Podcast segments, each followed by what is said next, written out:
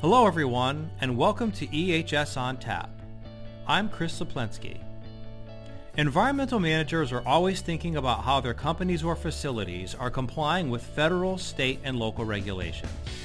Many use environmental audits as tools to help assess compliance liabilities and provide a basis for minimizing those liabilities by bringing to light areas of noncompliance. This leads to implementation of corrective measures before federal or state inspectors and investigators visit a facility. However, conducting a comprehensive environmental audit can be a daunting task. How can we keep audits from getting too big? On today's episode of EHS on Tap, Doug Rulin, environmental and sustainability consultant and owner of Resource Management Associates, joins us to talk about how to keep environmental audits manageable so that they can be an efficient, useful tool. Doug, welcome to EHS on Tap. Well, thank you, Chris. Pleasure to be with you. So, conducting a comprehensive facility-wide multimedia environmental audit seems like a huge and complicated task, especially as you deal with larger companies and facilities. But is it best to do it this way, or do you recommend dividing the audit into more manageable segments?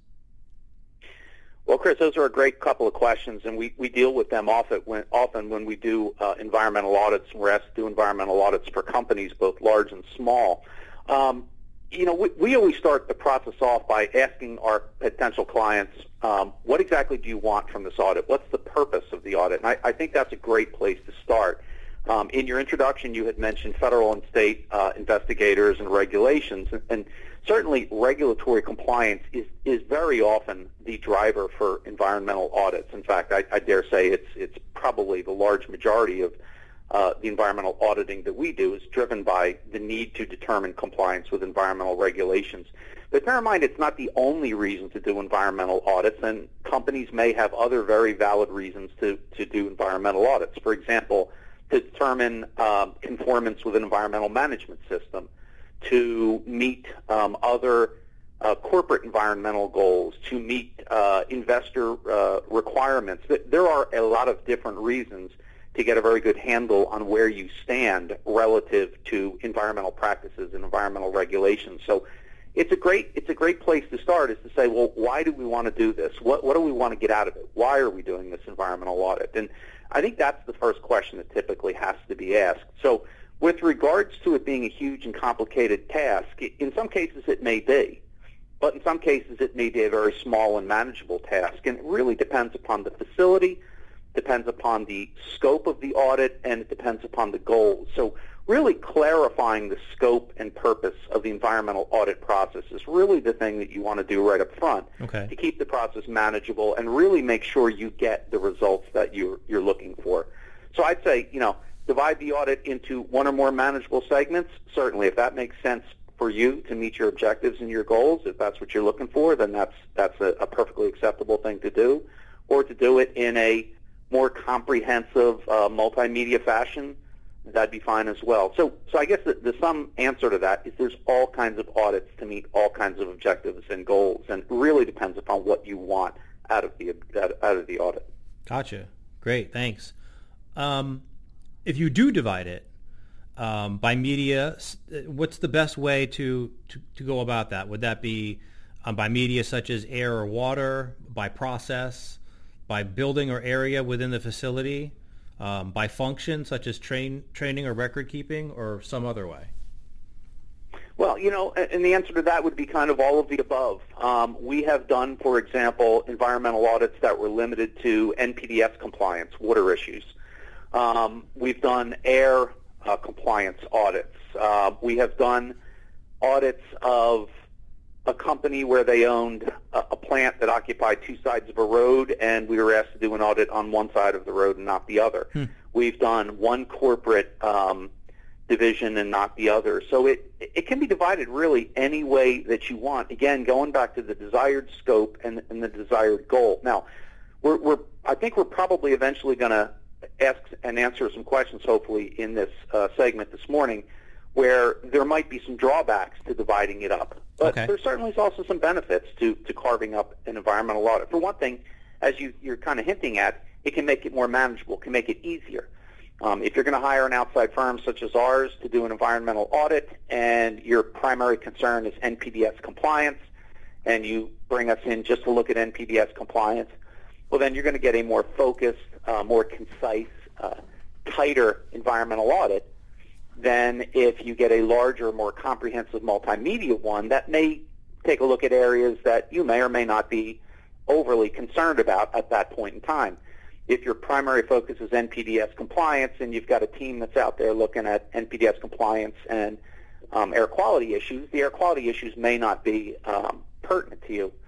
Um, if you've got a team that's out there that's looking at NPDES issues, but your real focus is on um, environmental impacts from your facility as they may relate to an environmental management system because you're looking to get your uh, facility, you know, ISO 14001 certified or something, then maybe the NPDES uh, efforts are not really worthwhile. So, or, or, or aren't really as relevant as they might be otherwise. So again, it really kind of comes down to what's the scope, what's the desired goal, and and I think it's you know I I've, I've hammered on that now several times so right. far, and I think it's really really important that that folks understand that that the facilities that are considering environmental audits understand that so that they can make sure they get that nailed down before the process begins, so that all all parties involved understand what's the intent and what's the scope. What do we want to look at and what do we want to get out of it?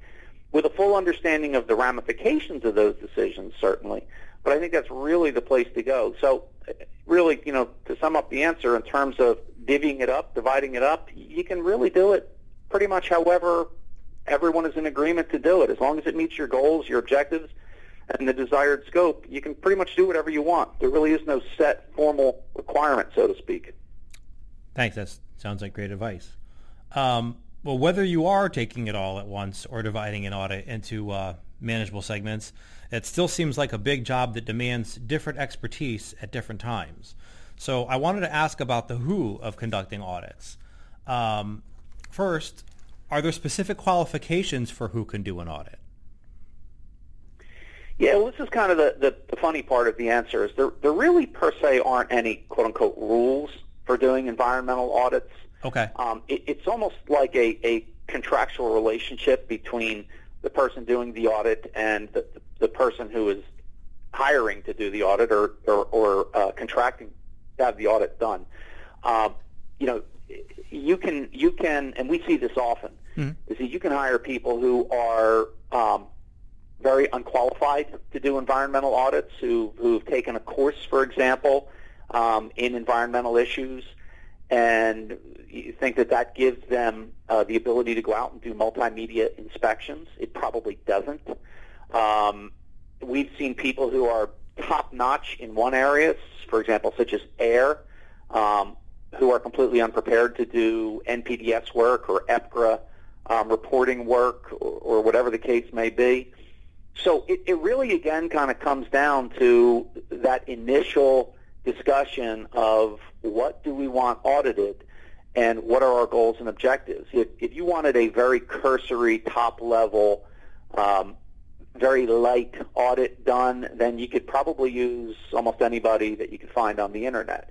But if you have very specific, very focused needs, then you're probably better going off with, with somebody or, or, or hiring somebody or having somebody do it who has demonstrated experience and capability not only in doing environmental audits, but conducting environmental audits in the area in the areas that you're interested in. Again, for example, uh, air quality work.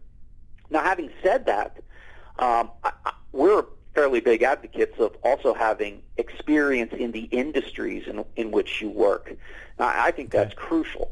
Um, we've seen very often that people that were probably pretty pretty qualified and pretty capable otherwise uh, went into industries and conducted environmental audits and came up with findings that were were inconclusive or inappropriate given the scale or the scope um, or the type of facility. It, really, kind of what I'm saying is they really don't know that industry. They're not experienced that industry.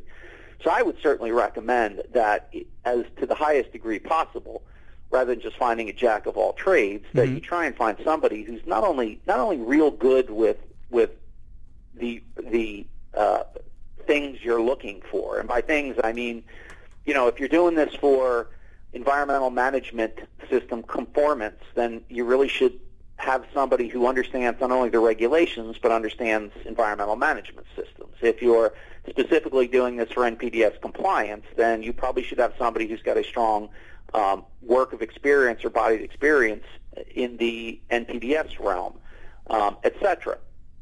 But it's also helpful to have some experience in the industry in which you work or in the type of facility that you are. So, for example, a guy who's you know a top-notch guy taking a look at plastics manufacturing facilities may be completely inappropriate for doing an environmental audit at a furniture manufa- manufacturing facility, for example. So I, I do think that, that vetting of the person involved is, is a very important task.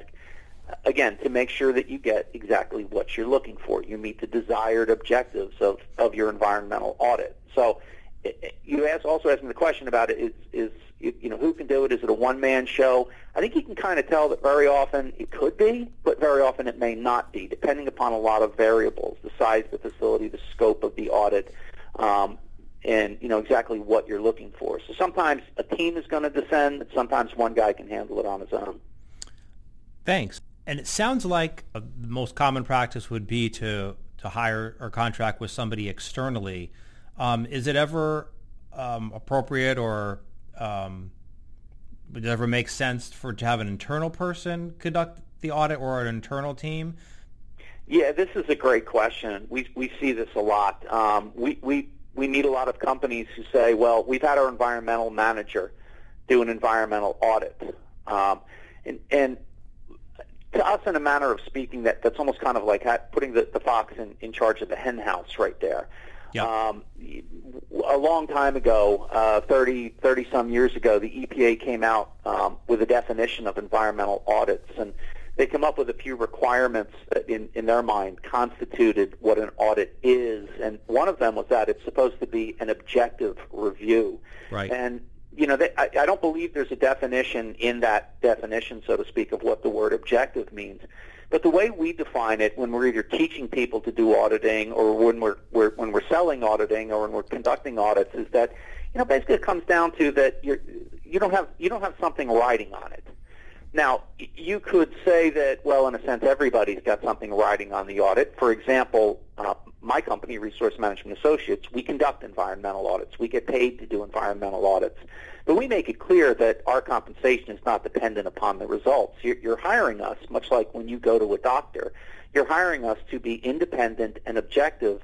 And, you know, I, I don't have a, a dog in the fight. We don't have a dog in the fight. Right. So when we go to look, our job isn't riding on it. Our, our, our annual bonus isn't riding on it. Our performance review isn't riding on it. And, and I have no, I have no vested interest in trying to get a better score than the other plant located on the other side of town. So mm. I do think from the aspect of environmental auditing, I think being objective is extremely critical to the process. And, and having said that, it always kind of has made me wonder if an internal person can be truly independent, if they can be truly objective of the process. And I, I I'm somewhat skeptical that that can happen, but I know there are ways that that can be accomplished. And so, for example, you may have a large company which has plants all over the region or all, all over the country. What they may do is they may bring in um, the, the environmental manager for re, from Region A to do environmental audits of the facilities in Region B and vice versa. You might have one plant manager come over and audit another plant, that sort of thing. And that's kind of an internal trick to attempt to provide a measure of objectivity uh, into the process. Does it work? Uh, it certainly works better than if you're, you know, if you're reviewing your own work. But right. I still think that it's, um, you know, it, it's somewhat it's somewhat of a, a difficult process to do it internally. Obviously, as external consultants, we recommend 100% of the time to have external consultants do it. But I, I do recognize that that's probably unrealistic given today's financial constraints that businesses operate under, um, and other similar factors. Uh, you, you, know, I know that there's a lot of businesses, and I think we'll probably touch upon this in a moment, who are very concerned about airing their dirty laundry to anybody outside of the, the family, so to speak. Hmm. And so a lot of people are very hesitant to hire somebody outside, and, and, but there are ways there are ways to protect that, and ensure that's done correctly, and I think we, we may touch upon that in a moment. So we typically almost always say you're far better off with an external, objective person coming in who's got experience and who's knowledgeable, who can do the job um, that you want. Um, you know, a lot of people say that we're concerned about that because we think this is going to be some huge, complicated thing, similar to the first question you asked um, only to find out that it may not be based upon really the desired scope of, of what they're looking to get done. So again, a lot of variables involved, but typically we say it's better to go external than internal so that you can provide that objectivity. Now, again, I say that being an external uh, consultant. Right. So obviously, there's a degree of bias in my answer there, but I, I think that's probably a general industry consensus: is that you're better off um, in most cases with an environmental audit by having an external party do it. Um, and I know I realize that this next uh, question, you know, again uh, has is somewhat dependent on you know the scope of the audit and the size of the facility and um, other uh, variables and factors you've touched upon.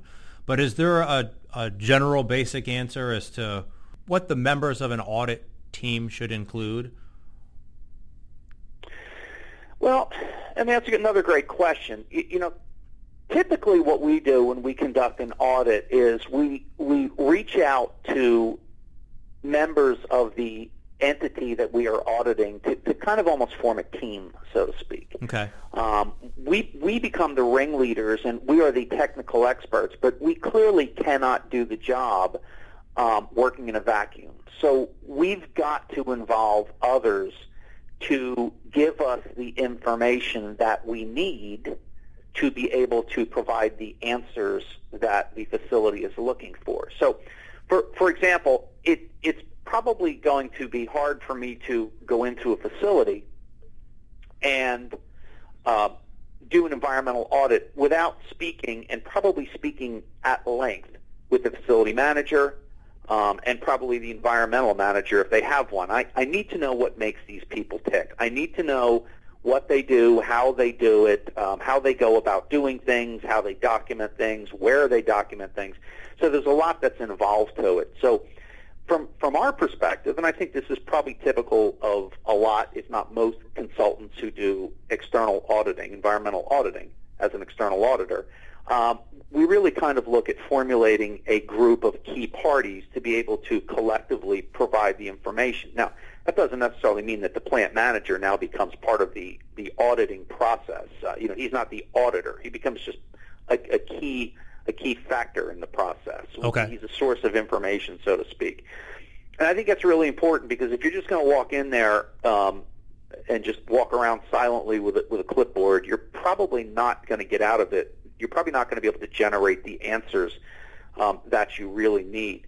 Uh, for example, I'll give you a couple examples. We recently did an audit where we were we were retained by the company to go and visit a number of facilities and audit solely upon what we found at the facility. Since they kept a lot of documents back in, in the back office, in the main office, a lot of documentation, a lot of record keeping. There's a lot of knowledge was based back in their main office. But they wanted to see how the guys on the front line were prepared um, for whatever may come at them. And so in that case, we were specifically directed not to spend much, if any, time going through the back office records, really digging deep on the documentation. It's kind of like what was there on the front line is what we have on the front line sufficient? Are we ready to face whatever may come at us? And so in that case, before we started the audit, we were very uh, clearly defined upon the goals and objectives of, of, what the facility wanted out of that particular auditing assignment. Um, so, so it, it really it, it kind of depends. Like everything else, I think I've given you the answer uh, several times. It really depends upon what's the, the desired scope, the desired objectives that you want out of the audit in mm-hmm. terms of who you'd formulate as a team. I mean, certainly from the aspect of an auditor, it, I think it's clear that you've got to have somebody who knows what they're talking about, who knows what they're looking at. So you need to know that type of facility, you need to know that type of industry, and you need to, to know the either the rules and regulations that pertain that you're auditing under, whatever they may be, whether they're the Clean Air Act or the Clean Water Act or EPCRA or, or whatever the case may be. Um, and you know who who who or somebody who knows, you know, environmental management systems, that sort of thing. But really, it's it's got to be first and foremost, you've got to have somebody leading the team who's experienced and knowledgeable. But from there, you kind of pull in players as part of the team as, as really necessary to fit the uh, the desired end mission of the audit itself. Great, thanks. Um, now, in terms of actually walking through the facility, um, is there a method or guidelines to follow to efficiently conduct a walkthrough evaluation uh, and get what you need to get out of it? Yeah, once it, once again, another great question. Once again, there there really isn't a, you know a formal checklist. Okay. Um, you, you, know, there is no um, standardized procedure, so to speak. Um, only because you know the, the the concept of environmental audit is so highly variable. Um, I, I say again, you know, if you're doing an environmental audit for um, compliance under NPDES regulations, it's one thing. But if you're doing an environmental audit for conformance to ISO 14001, for example, or um, you know, to check on somebody's environmental auditing program, which is another thing that, that we do sometimes. We're, we're actually called in to review internal auditing environmental audit programs themselves. So it, it, the, the, the scope is so variable that there isn't kind of a master checklist that you can download from the EPA's website to conduct um, an environmental audit. So I think typically what you find is that most parties, be they internal or external, kind of develop their own system, their own checklist, their own process, their own way of doing things. I mean, I know we internally here have our own way of doing things. Um, we've developed, you know, we have in-house training, we've developed checklists, and we have a way of, of going about doing these things. Uh, you know, is it perfect? I'm not sure, but it works for us in terms of meeting what we have faced so far with the goals and objectives and scope of the clients that, that we've come across. I'm sure other companies have their own way of doing things.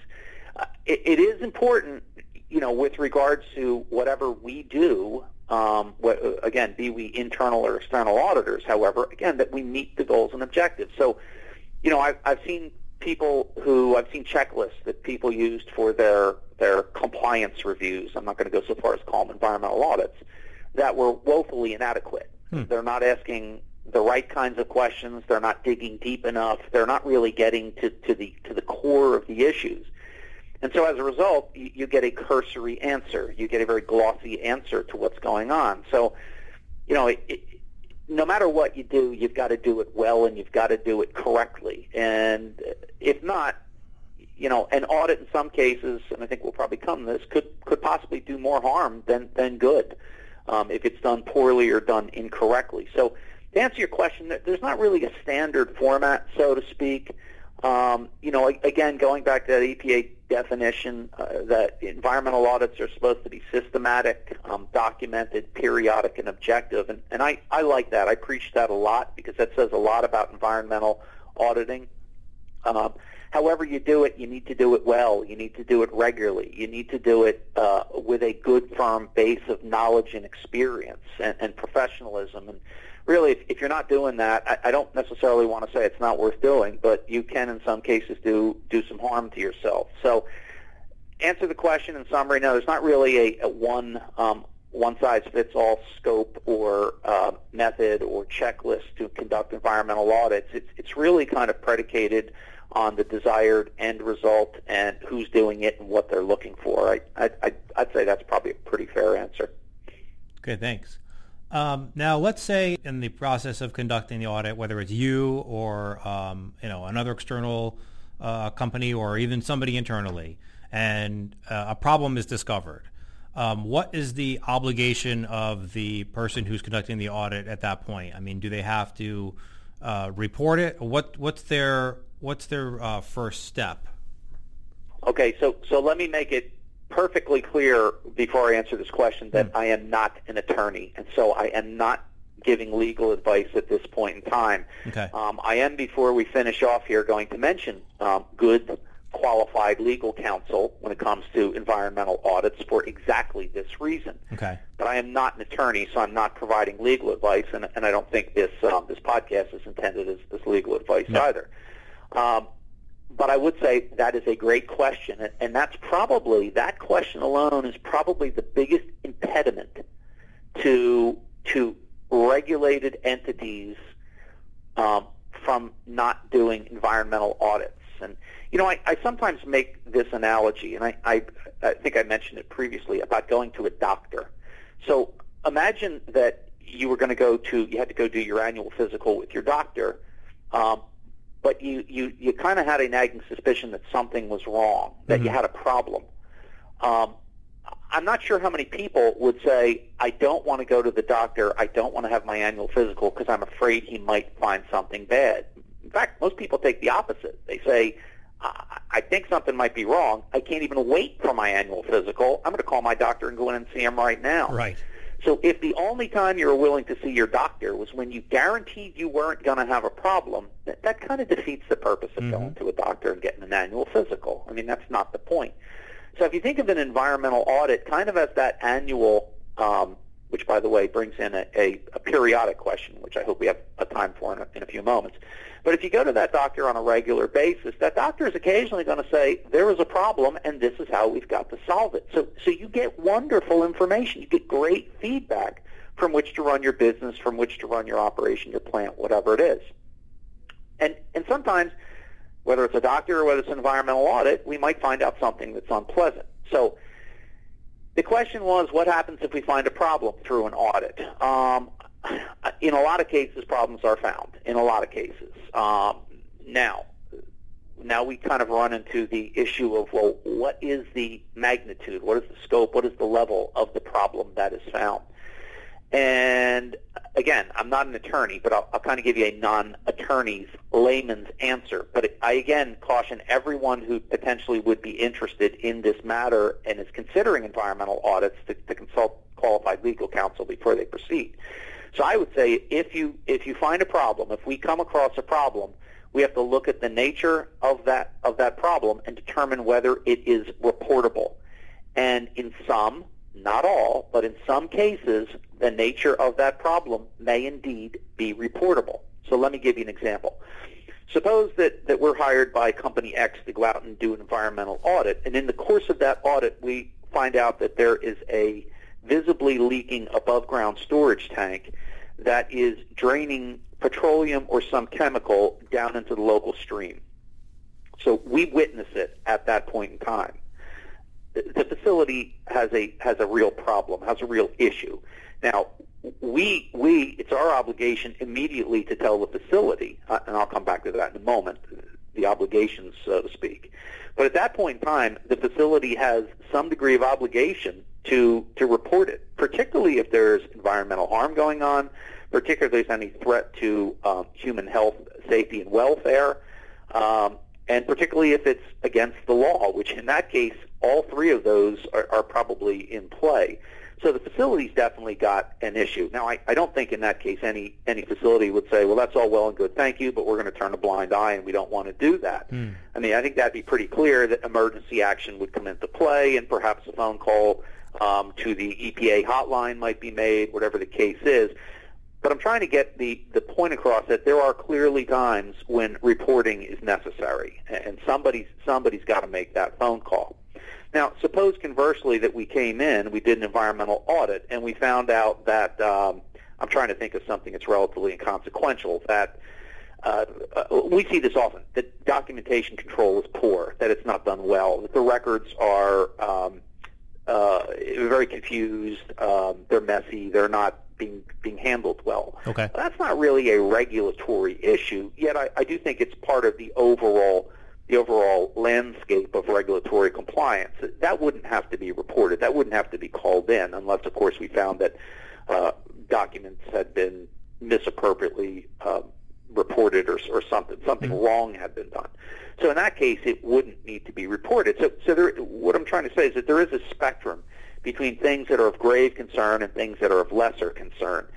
And so that's really up to several parties to determine the necessary response. It's up to the facility, it's up to the consultant, it's up to the legal counsel, and it's up to the the government entity that the government agency that oversees that particular area. And so you can see it kind of gets to be a murky question right here. One of the ways that we attempt to address that to, to the highest degree possible is to make it very clear contractually what the obligations are, whose obligations are for what. And we make it very clear in our our contracts for environmental auditing that um, you know we operate under the premise that if an environmental issue is found, it is the obligation of the facility. If we find it in the course of our work, it is the obligation of the facility to report it. Thankfully, we have never been in a position where that has has been has to have been exercised. We've never seen that leaking tank going down into the um, into the the stream. Hmm. Um, and I'm not sure that that answer suffices, honestly. We've never really been up against that wall personally in yeah. Resource Management Associates where we've been put into that position. And I'm not sure that that's a wholly appropriate answer. Uh, there is a way around this, so to speak, that we'll talk about in a moment. But that is a, it's a pretty sticky question. But I, I would say again, it, it kind of goes back to the analogy with the annual checkup at the doctor if you said, well, geez, for the risk of finding something wrong, I'm never going to go and get my annual checkup. Right. Your health would suffer, and eventually your health could potentially be terminal um, to your, you know, your your living condition, so to speak. But I think it's kind of the same thing with environmental audits. Without them, you might be doing something that's leading to something really negative, really bad. Maybe an inspector is going to come in and he's the one that's going to see that leaking tank. He's the one that's going to see this environmental problem, and then you're going to be in a lot more trouble. So I, I tell people, I say, look, if we find problems, we'll deal with them. But dealing with problems is better than ignoring them or hiding them. So I wouldn't let that idea frighten anyone off from doing environmental audits. The benefits of environmental audits are, are so strong, um, so good, that it's like going and getting your annual physical. You just, you, there's no other way of doing it. Um, so so the answer to that is it kind of depends on a lot of different factors, but yeah. it may it may have to be reported. Thanks.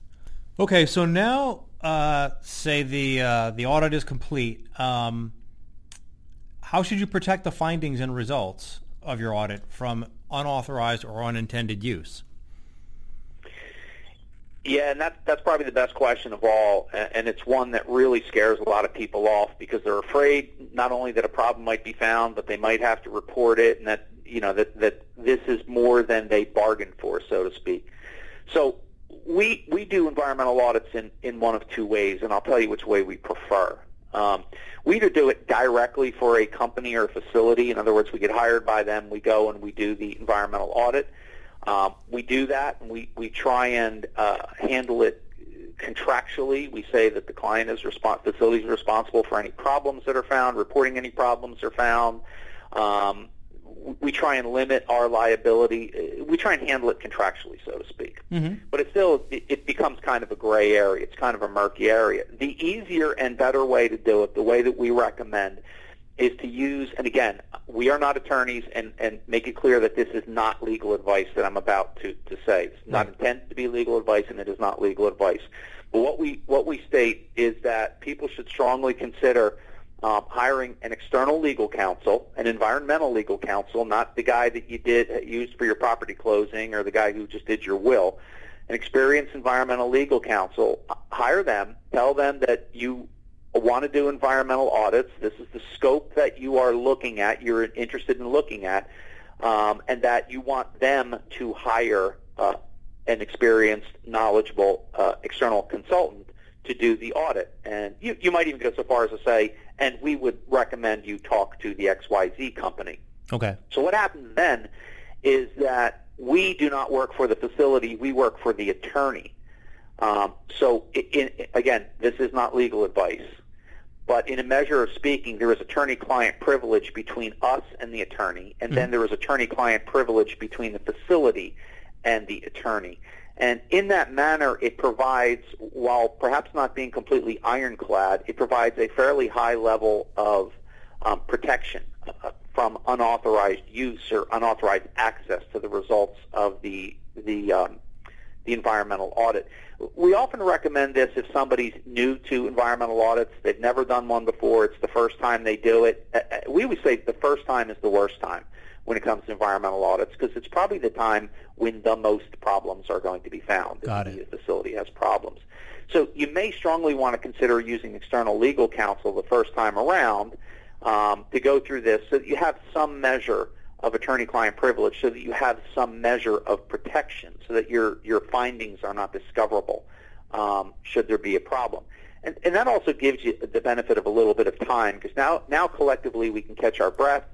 The facility can catch their breath and they can say, okay, we found X, Y, and Z problems. We have to address them. Uh, we're going to do these immediately, but these we're going to hold, you know, whatever. You can establish a time frame for addressing the issues that, that are found. Again, not legal advice, and I strongly advise anybody considering um, widespread, comprehensive, particularly first-time environmental audits to con- consult qualified legal counsel. Okay. But very often we've done it that way, and, and we like working that, that way. It's not the only way we do environmental audits, but, but we, we like it when we, we do it that way. So that's, that's a good way to kind of protect it right there. That's some uh, some great non-legal advice. um, yeah, I'm pretty good at it there. uh, uh, thanks so much for all this uh, this information. Um, are there any final takeaways or tips for environmental managers as they prepare to conduct an audit you'd like to leave our listeners with? It, yeah, I just I, I would mention one thing, and I kind of alluded to it there. Um, I, I think you know environmental audits, much like an annual checkup from a doctor, should not be a one-time thing. Mm-hmm. So you know, I would encourage um, facilities not to think in terms of doing one environmental audit. We got a checkup. We know where we stand. That's it. We're done. But to have environmental audits be done on a regular basis, I mean, again, the EPA's definition includes the word periodic, and periodic obviously means regular, an annual checkup. Do you have to do an environmental audit annually? Uh, probably not. That might be overkill for most folks. Maybe it's appropriate for some folks. But they should be done on a regular basis. So, so that would kind of be tip number one. Saying that the first time is usually the worst time. That's when you're going to find the most issues. That's when you're going to get things corrected, and then it should get kind of less and less um, from there on. And, and then the other thing I would say is that um, the other tip I would give is that you know audits are a wonderful, wonderful tool. Uh, I mean, they can they can give you so much information and, and really help you run a better a better organization, whatever it is. But I think as, as we've kind of touched upon, you can see that there are some liabilities and some concerns here.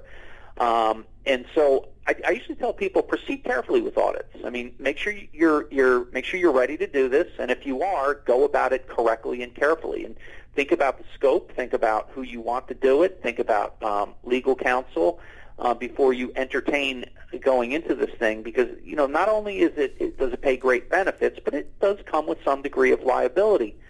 But I again say it's like going to a doctor. I, I really don't see that there's any other way. There's very few facilities I've ever come across that have internal staff that know it all. Right. Um, and so, you know, bringing in some outside people for another another look see on, on who you are and what you're doing, regardless of what your intent is, I think is a is a great great process. So so I would um, I would strongly encourage it. Lastly, last thing I'll say is I would also point out that the EPA has an, a thing called the audit policy, which provides relief, right, uh, enforcement relief, shall we say, should problems be found from an audit. And, and that alone is a great driver, a great motivator to conduct an environmental audit, particularly if you suspect there might be some issues. Okay. It, it is essentially your one get-out-of-jail-free card um, it does provide a mechan- mechanism to either eliminate or certainly reduce the penalties that you might get otherwise, but that that um, availability is only made to those who find problems through environmental audits. And so that to me says the first audit ought to be a comprehensive, it ought to be a widespread one. Don't don't do that first one narrowly focused because if you do find a problem, you go through the audit policy, you may have lost the ability to use the audit policy again down the road should something else be found. So I, I usually tell people, if you think you got problems, let's do the whole nine yards right from the get-go. If we got a problem, we're doing it under legal counsel, consider the audit policy. And that's probably the best and safest way of doing it, in my opinion. Wow, that's that's uh, really helpful information. Um, if any of our listeners have any further questions on the audit process, is there a, a good way to uh, reach out to you? Yeah, absolutely. We'd love to hear from anybody with questions about environmental audits. I think, as you can tell, we love talking about mm. environmental audits almost as much as we love doing environmental audits. So we'd be glad to hear from any listeners out there with any further questions. And we can be reached a couple of different ways. Again, the name of the company is Resource Management Associates. Um, we do work throughout the United States. We can be reached at the following 800, well, the following number, the following toll-free number, which is 888 888-762 0230. Again, that's 888-762-0230. We're also on the web at www.r as in Robert, M as in Mary, A as in Apple, rmagreen.com. Again, www.rmagreen.com. And you can personally reach me at Doug, D-O-U-G, at rmagreen.com. And however anybody wants to get a hold of us, we'd, we'd love to talk environmental audits and answer any questions that you folks may have. Terrific. Uh, Doug, uh, thanks so much for joining us today and providing us with these helpful tips. Well, thank you for having uh, me. It's been a pleasure. Thanks for listening, everyone. For EHS on Tap, I'm Chris Saplensky.